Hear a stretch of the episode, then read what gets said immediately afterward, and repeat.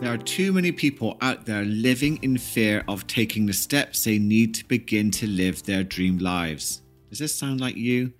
Well, I believe this can make you feel quite anxious as you are suppressing your spirit, your soul, your true self, or whatever you want to call it, in favor of living inside your comfort zone.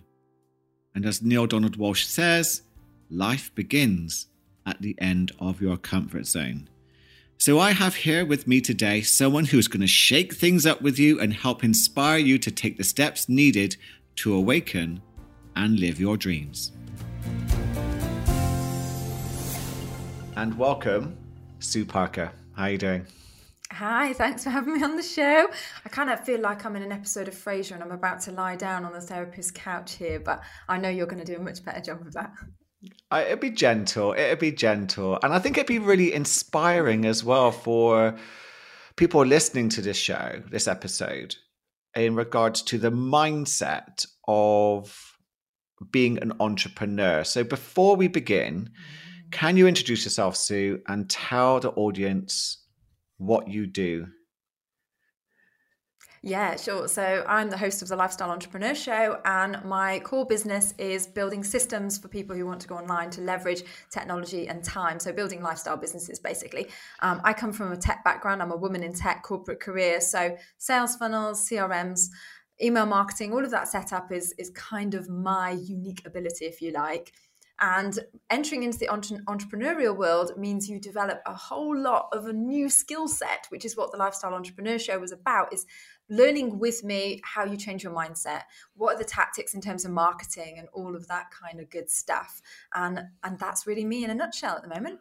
That's, I love it. I love it. And the thing is, I want to dive into obviously the technical side of things you can help people with. But what I want the audience to begin to get an idea of is how did you become an entrepreneur and the mindset around being in your position and the struggles you faced being a woman in, in business yeah um, so yeah. yeah so what did what pushed you to become an entrepreneur how did you get here yeah, so I had a traditional career. Like most people, I climbed a career path. I did the good job in tech. Everyone always told me I had a really good job. And I very quickly hit hit burn, burnout. And I remember it just kind of came up upon me. I was suffering insomnia.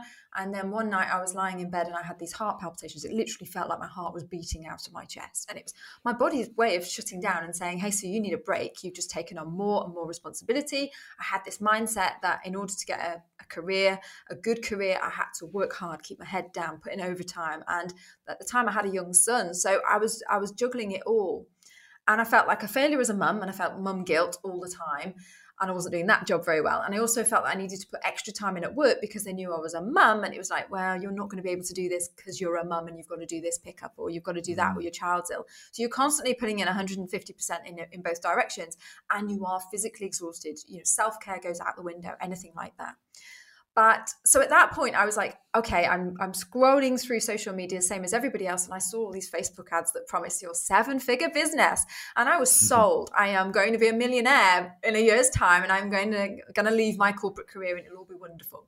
So I got my credit card out and I purchased this really expensive at the time, £3,000 business program, online business program, thinking all I needed was this, this course. This course would be my ticket. I would follow all the strategy. I could do it. Anyone can do it. That's how it was sold.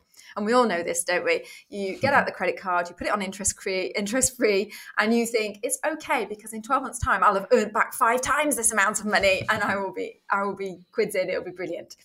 Of course, 12 months down the line, um, I had started a Facebook group. I've delivered lives um, nearly every day on leadership coaching was my first business idea because mm. people used to come to me and I was on this leadership journey. I'd actually become a leader by this point, ahead of data, and I was so frustrated that there weren't any women with me at the table. And so you, you're kind of a, you're a minority, and there's a lot of unconscious bias in that room. And I was frustrated for those women. So I was doing leadership coaching. I was doing women in tech talks. I was giving, I was putting it all out there, all for free I clearly had a money blocker about asking people for money because my first few clients, I would see them once a week, sometimes once a fortnight, and I didn't charge for any of my coaching. I just didn't have the self worth, that belief. So I had this really fancy sales funnel, and I had this even membership site where I'd re- do recordings and I'd upload courses about how to do your interview, how to um, ask for a promotion or a pay rise, all of these sorts of things. And people would access them for free. And I didn't dare ask for money. So a little bit further down the line, we had my daughter and I got a house renovation on the go. So I was completely trapped with masses of debt. The house was being renovated. I was now the primary breadwinner and I was having my daughter.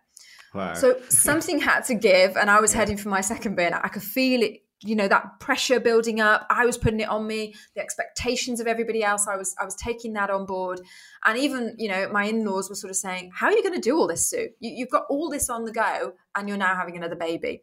So we did a typical grand designs. We had our baby just as the roof had been taken off our house and we're living in this in this complete building yeah. site and I decided, okay, so your dream, and I kind of I think about my my mind in these two ways, and I bet a listener will probably resonate with this. Like you talk about parent ego, I feel like my parent ego is always telling me have the sensible job, follow your career, mm. um, you know, do the good work, all that kind of stuff, have more qualifications, all that kind of stuff.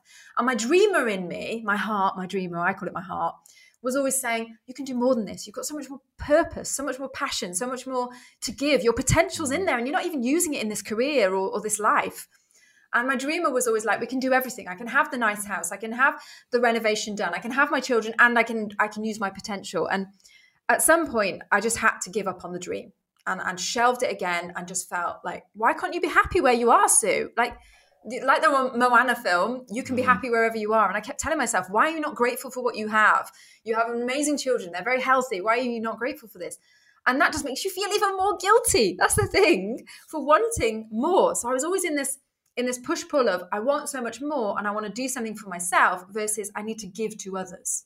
And I need I need to fill this cup up right now.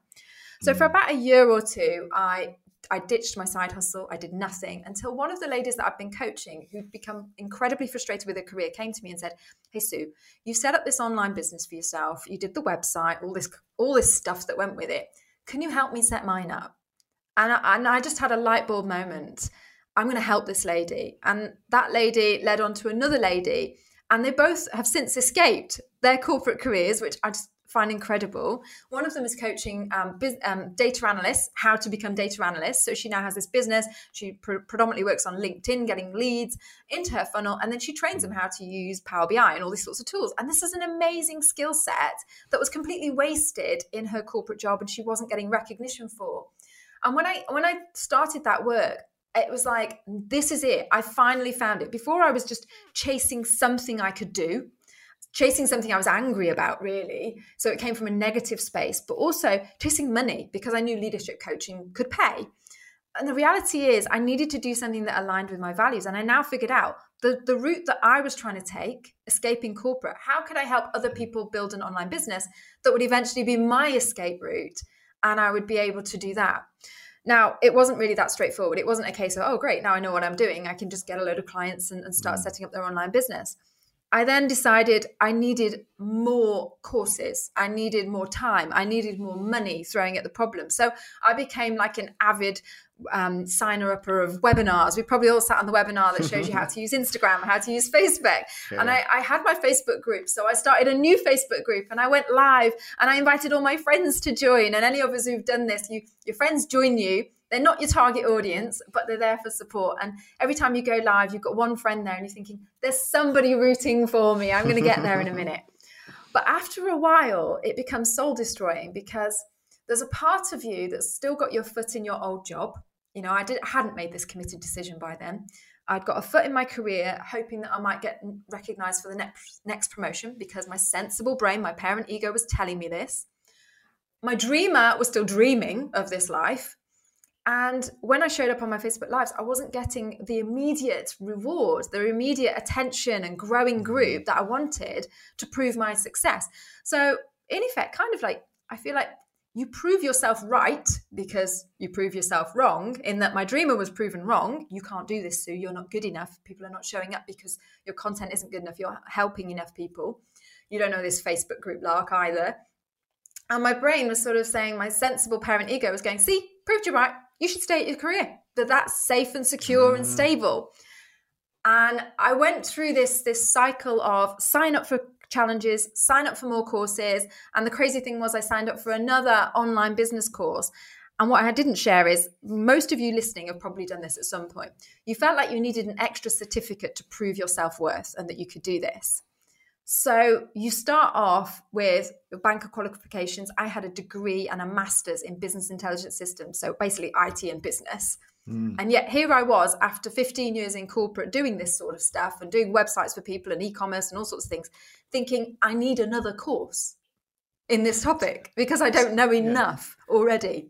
So is that I mean that's beautifully led to a question I was going to ask you about was imposter syndrome.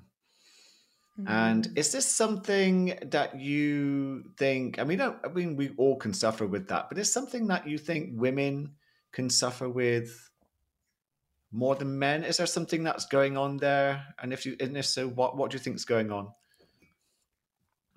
Yeah, statistics do show that it affects women mm. more than men. Okay which is quite interesting. But whether that's an, an admission. So I do feel that there are lots of elements of our childhood, and I hate, I hate to blame it on conditioning and childhood because it feels like you're looking back and you're feeling like the victim because I've got loads of excuses now. Mm. But I, even looking at my son and daughter, you can look at the way we bring up a son, which is failure, try it, rejection, try again, you missed the football, doesn't matter, go and do it again. And then you can look at what we do with our daughters. And, and I feel very much that I was brought up to be a good girl, to get things right, to people please, to mm. pass exams. Whereas I feel that for for boys, we tend to have this more exception of they're going to fall over, they're going to trip up, they might fail their exam. It doesn't matter they didn't do their homework or they got a D or an E or an F. Whereas mm. with girls, we take that very personally to be our self worth. So consequently, that imposter syndrome, I think, develops because, oh, I'm never good enough unless I get it exactly right. And somebody might challenge me. And also, I don't know all the answers yet. You know, the Dunning Kruger effect. Yeah. Where you start off and you're a bit like, I always think of the teenager. The teenager knows everything. You can't teach a teenager anything. they know how to run a business better than you. Yeah, yeah. They know how to run the government, the country, and you know that's the teenager. But then you come become the student and you learn. Oh, there's quite a lot more to learn about this topic. So, like when I started learning about neuroscience, this is a big field. I know this much. And when I knew this much, I used to tell everybody because I felt like I knew this. And now you mm. realize there's so many more questions. There's so much more why, what, how, different scenarios, different things. But then you become the master and you become the lecturer, as I call it, which is basically where you accept that I don't know all the answers, but I'm prepared to ask them and explore them, and I'm comfortable with that. And I think it, takes a long time mm. before you you master something to the extent where you're comfortable having a debate, a healthy debate with somebody. Most of us, and I women particularly, I think we stay in that middle ground we have a surface level knowledge of lots of things. So we understand there's a lot of depth there. So we therefore feel this imposter syndrome all of the time about somebody's going to know something I don't. Somebody's going to discover something I don't know, and I mm. feel like an imposter in this room. And and it can be absolutely anything. I used to go into boardroom meetings and talk about projects, IT projects, from my perspective. But sometimes I'd be guarded about stating my point because that person over there knows it from their perspective and they're going to come at it from a completely different angle and, and make me look like a fool. Mm. Whereas I've, I've seen men in the same boardroom speak confidently, loudly, and firmly that their their opinion is right. That's what you should be doing, and everybody goes along with that confidence. We all look to that confident leader, and and that's you know that's to me that's imposter syndrome, and, and that shows up a yeah. lot as an entrepreneur. I really like what you're saying as well about it's true, isn't it? Boys tend to be sort of you can roll around in the mud um, and you can get things wrong and uh, you know go for it. Whereas uh, you know girls can be treated with kid gloves. And you know as part of my work i see a lot of women with perfectionism issues which uh, can come from as well the imposter syndrome side of things. But also it's like failure really isn't an option it really can feel shaming for them. And I've spoken to a few people this week who said they will sit and overthink something in the hope they find that magical one solution that will, you know, make everything all right for them. You know, it just keeps cropping up over and over. How do you handle yours? My decision making What? No, your imposter, syndrome. syndrome. Do, you have, do you have imposter syndrome? Are you are you struggling Absolutely. with anything? You know, what do you struggle with as an entrepreneur? Absolutely. Yeah. So what yeah. what goes on yeah. for you? What have you overcome? Yeah, absolutely. So so just on, on imposter syndrome, mm. I have to remind myself what I'm good at. I have a rainy day letter. So it's it's an accumulation of all of the things that I've achieved. And sometimes I have to read that to remind myself I've achieved good things. I do mm-hmm. know certain things. But also, in terms of imposter syndrome, my approach is over prepare. So, if I'm doing an interview or a webinar about something, I will go yeah. to extreme lengths to read about the subject, to gel up, because I figure if if I've put as much in it as I can, then yeah. I've got to feel more confident because I feel more ah. competent about my subject area. But if you're delivering something new, which quite often we are because we've discovered something, you just want to share it you know that can be that can be really daunting. And sometimes mm. i'll hold things back. I'll have a phone full of videos where i've been like i've just read this. This is really interesting. Mm. i want to share it. And there's a part of me that holds back and says i don't want to in case somebody challenges it and says it's absolutely wrong sue or what about this and you haven't read this book and that book. So mm. it really can be quite deliberating debilitating. Self-doubt is without a shadow of a doubt one of the biggest you know challenges that I have. And I believe many people listening probably suffer from this as well. The self doubt, though, the problem is people say it makes you play small. It really does. Because instead of coming out and showing out, showing up as who you are, everything you know, you you show up and you kind of don't sound very certain. You sound underconfident. You're not sure. You say things like "I think" instead of you know confident words and confident language mm. and that can make people see your content and they don't buy into you either because you don't buy into yourself I've seen this many times in with many entrepreneurs and the other thing that that comes up a lot is comparisonitis we talked about mm. this a lot with my my entrepreneurs group and this idea of seeing other people's successes and how they are on their journey, how further forward they are, how they're doing, you know, seeing the vanity metrics as much as anything, putting your heart and soul into something and not seeing it pay off, and then comparing yourself with somebody who's further on on their journey, who has a different set of circumstances. And when we do that, you feel you can feel like a failure, and we're focusing mm. on the wrong things. And I no, believe I, I, it, it's sort of in ebbs and flows. Just a quick break to say I am so excited to announce a brand new podcast channel to help you transform your life in ways you might not yet be able to imagine. 2023, we are kicking your ass. Now, this is a channel of experimental content I know you are going to love. Now, Mindset Change Another Level has exclusive, deeper subconscious training meditations to help you upgrade your long overdue programs that are holding you back in life. You also get searchable meditations without ads, intros, and outros, so you can find your favorites super easily. You get access to masterminds to help take your mindset change to another level, and you get to engage with me in a whole new way. And as a thank you for supporting the new channel, you get discounts from my group workshops too. All you have to do is click the link in the show notes and come and join. Oh, and feel free to come and join my WhatsApp community too. I can't wait to welcome you. We're doing a couple of you know what you just said. Just said, one of the most dangerous things we can do is compare ourselves with somewhere where we're not yet you know so we, we might think i should be there. You know i'd love to be where they are mm-hmm. which just implies that where we are is the wrong place you know with the wrong followers with the wrong you know uh, income coming in the wrong career still.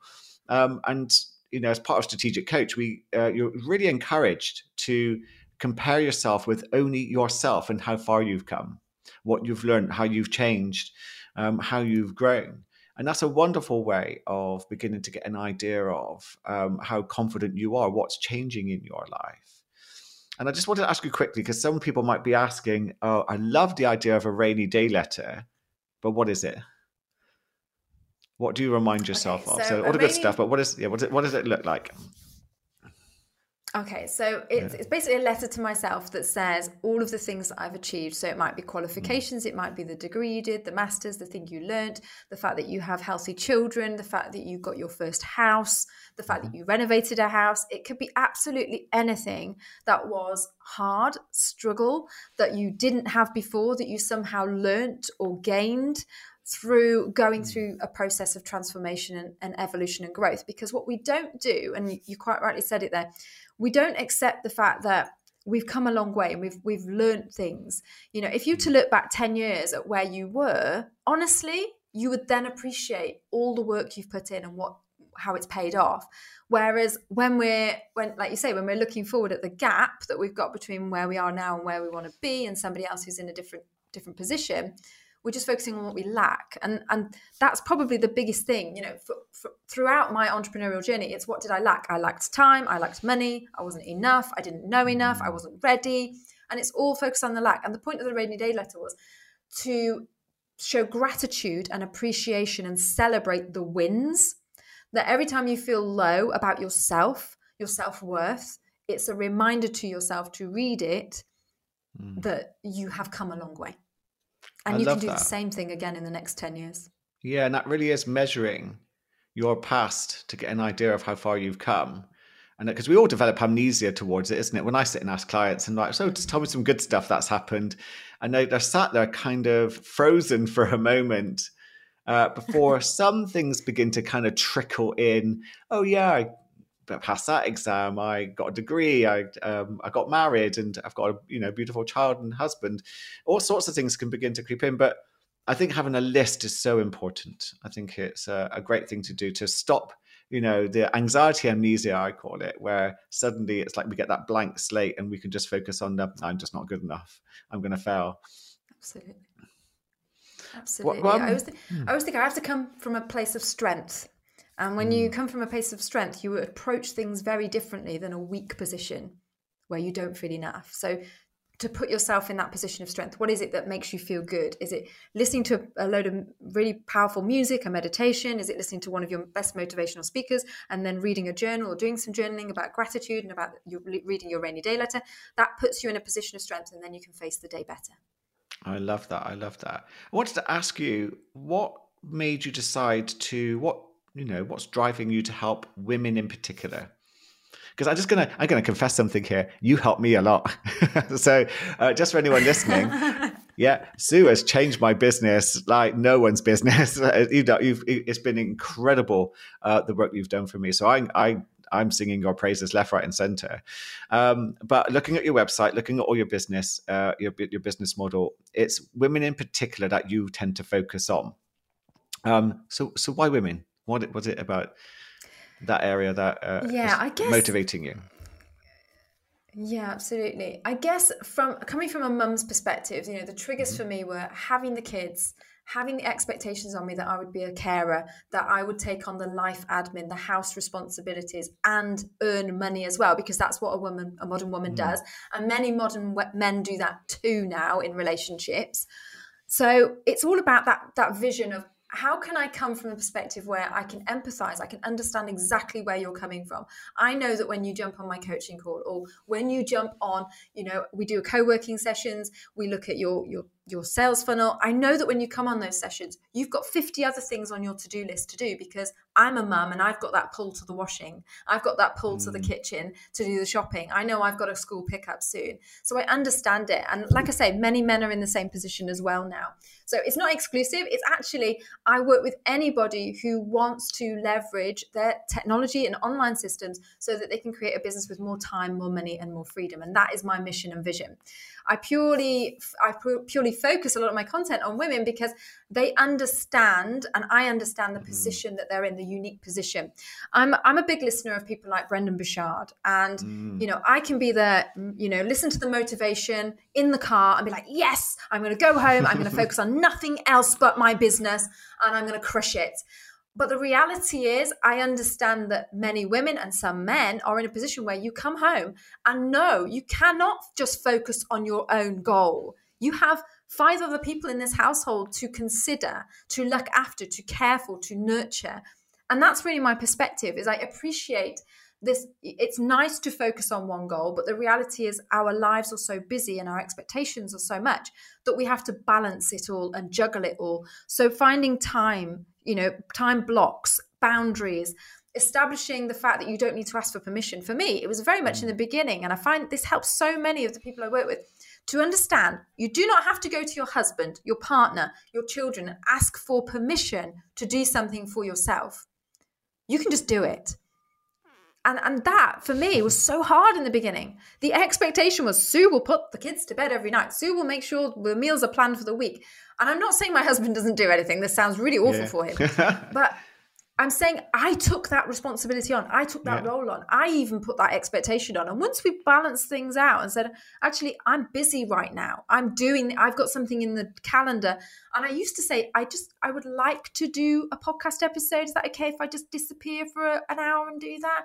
And now I say, I need to do that episode. I'm doing it at 10 o'clock. You're having the kids. We can go out. We can do whatever. I've done breakfast, whatever. Mm. It, it's that I stop, you stop asking for permission, you start doing it really it's just that, that, i resonate with so many women for that okay. reason and i probably resonate with men who feel that they're juggling especially modern men who want to be active fathers or active mm. in their family or the relationship they're in they probably also feel the push pull of oh, i need to be over here and the guilt and mm. i understand that i just understand that yeah, I, I absolutely love that. I know that you, I know that you work with with men as well, but obviously your your site is geared towards women and obviously it's something that you know people can really re- relate to you because of, of of your history your backstory with that. Why do you think women in general are struggling to make the leap to be an entrepreneur? Mm. what is it that you think? What's the number one block that says so you get this woman she's sat there she's got, she's got a big dream inside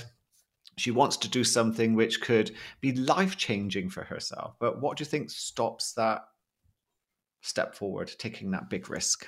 It is that self belief that's at yeah. the fundamental core of it.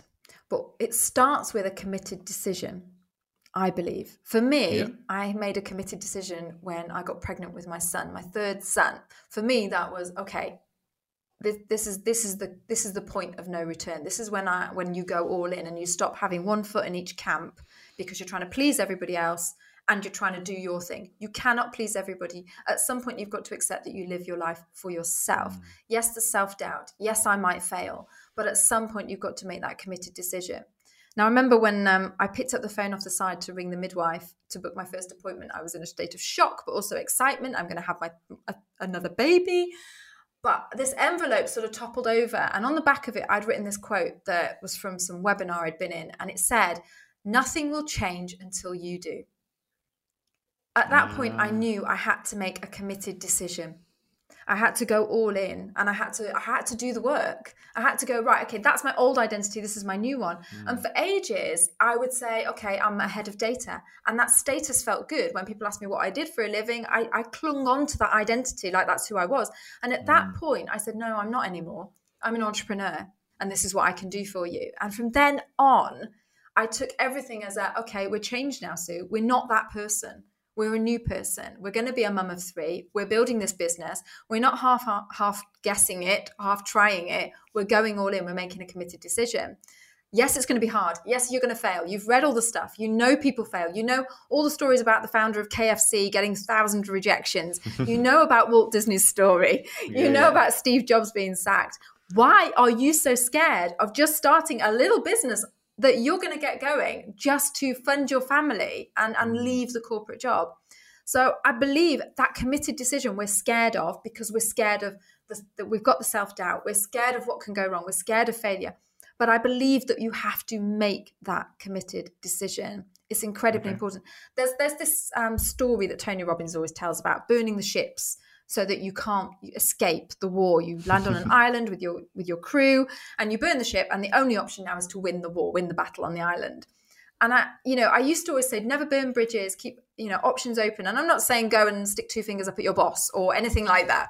I'm saying mentally, mentally shift your capacity to say, that was that phase and season of my life this is my new season of life. And if you really want to be an entrepreneur, you really want to build a business for yourself, you know you've got that potential, you feel like you're not meeting it, you know you've got more purpose inside you, you're mm. not using it, then you have to make that committed decision first. And don't look back. What we do is we course correct every time something doesn't work, but we don't go back on that decision. yeah, I love that. I absolutely love what you've just said. It's very passionate. Um, and I hope it's inspiring a lot of people listening to this. And what what three pieces of advice would you give to someone who's thinking, "Yes, I, I'm up for this. I'm gonna I'm gonna do this, but where do I start?" You know. Cool. So the first thing is you'll have read this a thousand times. You have to actually know what your goal is, what your dream life looks like. You have to mm. imagine it. You have to you have to me- you have to meditate on it. You have to visualize it, but you have to really think about what that entails. And the reason it, I know it's so incredibly important is my dream life was I'm going to be happy when I have a head of data role. When I'm a leader, I will all of a sudden have all this time, all this money, and I'll feel content and happy and fulfilled. It didn't happen because I was I was chasing some arbitrary goal that somebody else externally in the world around me was projecting on me or that I thought I should be doing. So your mm. dream life, set it out from day one. What are your values? What matters to you? And I I had to do over and over I had to do a vision board. My first vision board had like Ferraris on and massive houses and all these material things. Yeah. And as my as my vision board evolved, it had the kids on and a beach. Because when I started to meditate and think about happy moments, you realize that being by the sea, playing with the kids, the time, the family time, the vision, the, the vision that when they're 21 years old, they're going to come home and sit with us.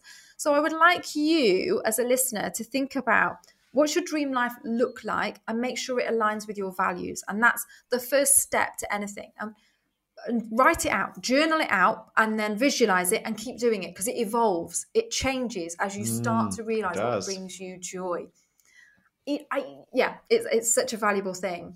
Okay, so the second thing that you need to do is you need to know that you've got to change your identity. And changing your identity means working on your mm. mindset. So, listening to all the great stuff on this podcast and growing that. And you need to know that that's uncomfortable. So, I find it really powerful to sort of write out three statements that suggest who I am.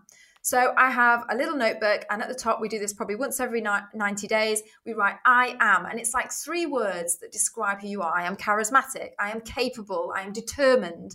And you can mm. even ask other people. We did an exercise in the group where we asked each other, when you see me, how would you describe me? And people were like, I see you as confident. I see you as determined. I see you as committed. And we we sort of onboarded those onto our identities and said, I like that. I don't think I'm that, but I like it and I want to be that.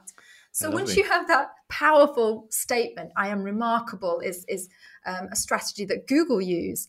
So your I am statement is your identity, and that's that's the second step. Mm. And then the third step is figuring out, okay, so I want to become an entrepreneur. I want to build something good, but what what am I actually going to start doing? And it might be that you've already got a business and you need to evolve that into something that you're passionate about. But here's what I say when it comes to this: just brainstorm get a get a brainstorm of ideas in the start in the in the middle of the page and from each of the sides just draw out all the things you're passionate about all the things you're interested in and all the things you have some knowledge and skills about what you'll do as you're doing this is you start to realize there's some areas I really like. So for me, I'm big into parenting because I have kids and I want to be a good parent. So I read a mm. lot about positive parenting, but I'm not an expert in it. I very quickly realized I exhausted all of my expertise on parenting with that brainstorm. So I crossed that out. I'm interested. It's a hobby. It's something I'm going to read about. Check your podcast. Check the books you listen to. What do you binge on? All of that mm. kind of stuff builds this picture of what you're passionate about. And I believe, contrary to some people, passion is incredibly important when you are building a lifestyle business. Because when the days are hard, when you don't want to be doing something, the best thing you can do is just consume some content about your topic. And if that's the stuff you're passionate about anyway, it will mm-hmm. revive mm. you because that's the thing you want to do. And when the days are hard, you need you don't want to be pushing a boulder up a mountain. You want it to to just be you rolling down with you. So that's what I believe. And then when you've done that, there's like this um, Venn diagram that talks about what is actually marketable, what can I have a business in, and you've got to look at your mm. passions and interests, your skills and strengths, your natural unique ability if you're a reader of the 10x book, and then you've got another circle, which is the market demand. it might be that there isn't a market demand for what you want to do, or it might be that it's so niche, actually, it's going to accelerate because you can stand out from the crowd. And that's where you really start to assess okay, which of these business ideas am I going to start to take forward and give some real effort and focus to? And the key thing is you've got to give it over six months before you can categorically say, this is not working.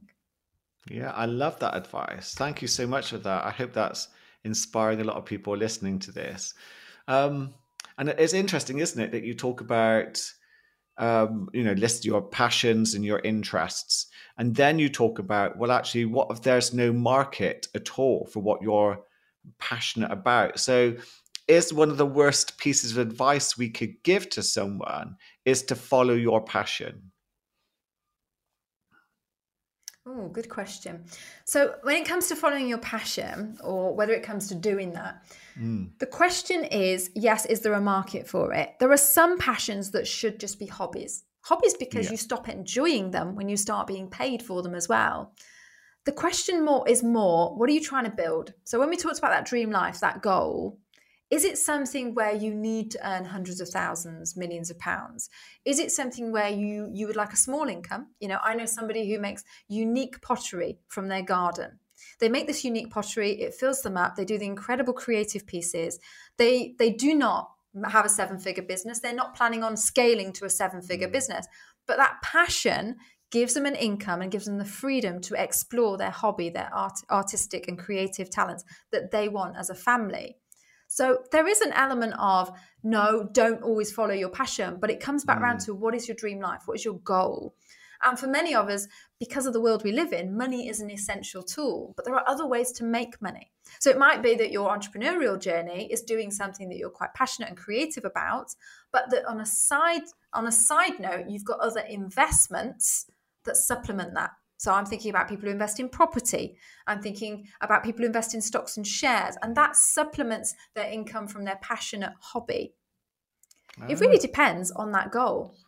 Yeah, I, I, you know, it's one of these things which you we're bombarded with this message: follow your passion, and it's quite clear mm. sometimes that if there's no market for your passion, then that wouldn't be the best advice. And sometimes I was talking to someone uh, this week, and their passion is this form of art which is uh, quite very very niche. Uh, it's like sound art. Um, so they love doing it, but they know that they can't make any money from it. So they make sure that they do it in their part time. And in the daytime, they, they enjoy a job. It's lovely for them, and it gives them the income to explore whatever they want for the rest of their life. Um, so, is there any other pieces of bad advice that you think uh, entrepreneurs hear and can fall victim to? Yeah, so probably the, the big thing is when you see these adverts, when you see these webinars, they're all about quick fixes, they're all about hacks, they're mm. all about doing something quickly. And one of the things that that does is it creates this urgency that you feel I can make 10k months in 30 days. I can have 10 new clients by the end of this week. All I need to do is part with a great chunk of money and I can do this too. The reality is, most of those gurus that you're following, those seven figure, eight figure businesses, those people advertising, the sponsored ads, they have been doing this for years. They have been honing their skills, building their audience, they have been carving out their niche. They have been building credibility for many years. And the fact is, you're looking at a sponsored ad. If you ever want to see how long have they been running for, how long before they achieve their seven and eight mm. figures, quite often what you'll find is it's much longer because there's always this upfront work. And the other mistake that I see really common is people building something before they even have an audience. I did this with my first business. When I started Empowered Leaders in Tech, I spent months recording these videos that talk people through the interview process and how to give a good mm. interview before I even asked people. So, what's your biggest struggle with? What help do you need in an interview? Before I even had an audience that came to any of my lives or my meetups.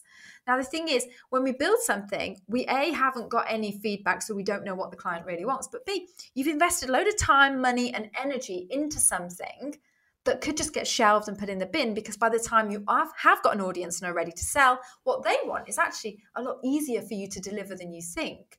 Quite mm. often, a lot of these things can be delivered live in the moment, and then you learn from that experience what you might be able to package up and resell or give access to and replays and all the rest of it. So always build something after you've built your audience and you know what they want. Start with the audience and always remember that it is a long game. And that that idea of getting a big dopamine hit from a big sale earlier on is really, really rare. In fact, most of your first clients will be people you know and not necessarily people that you've done a big launch to, to hardly any mm. audience on social media. It's chances are it's people you're connected with. Never underestimate, even though we're in an online world, never underestimate the offline connections, the networking, the value of your community, and the fact that people are stepping away from the computers a lot more I am going to the gym. I am, you are going to a cafe. You are seeing people out at the hairdressers now. You are starting to engage in crafts and skills. That artist that you talked about, maybe they could do workshops and other people would really enjoy using their hands and go to those workshops. And that's one way of getting his art seen, but also another way of sort of monetizing the skill and the passion that that person has.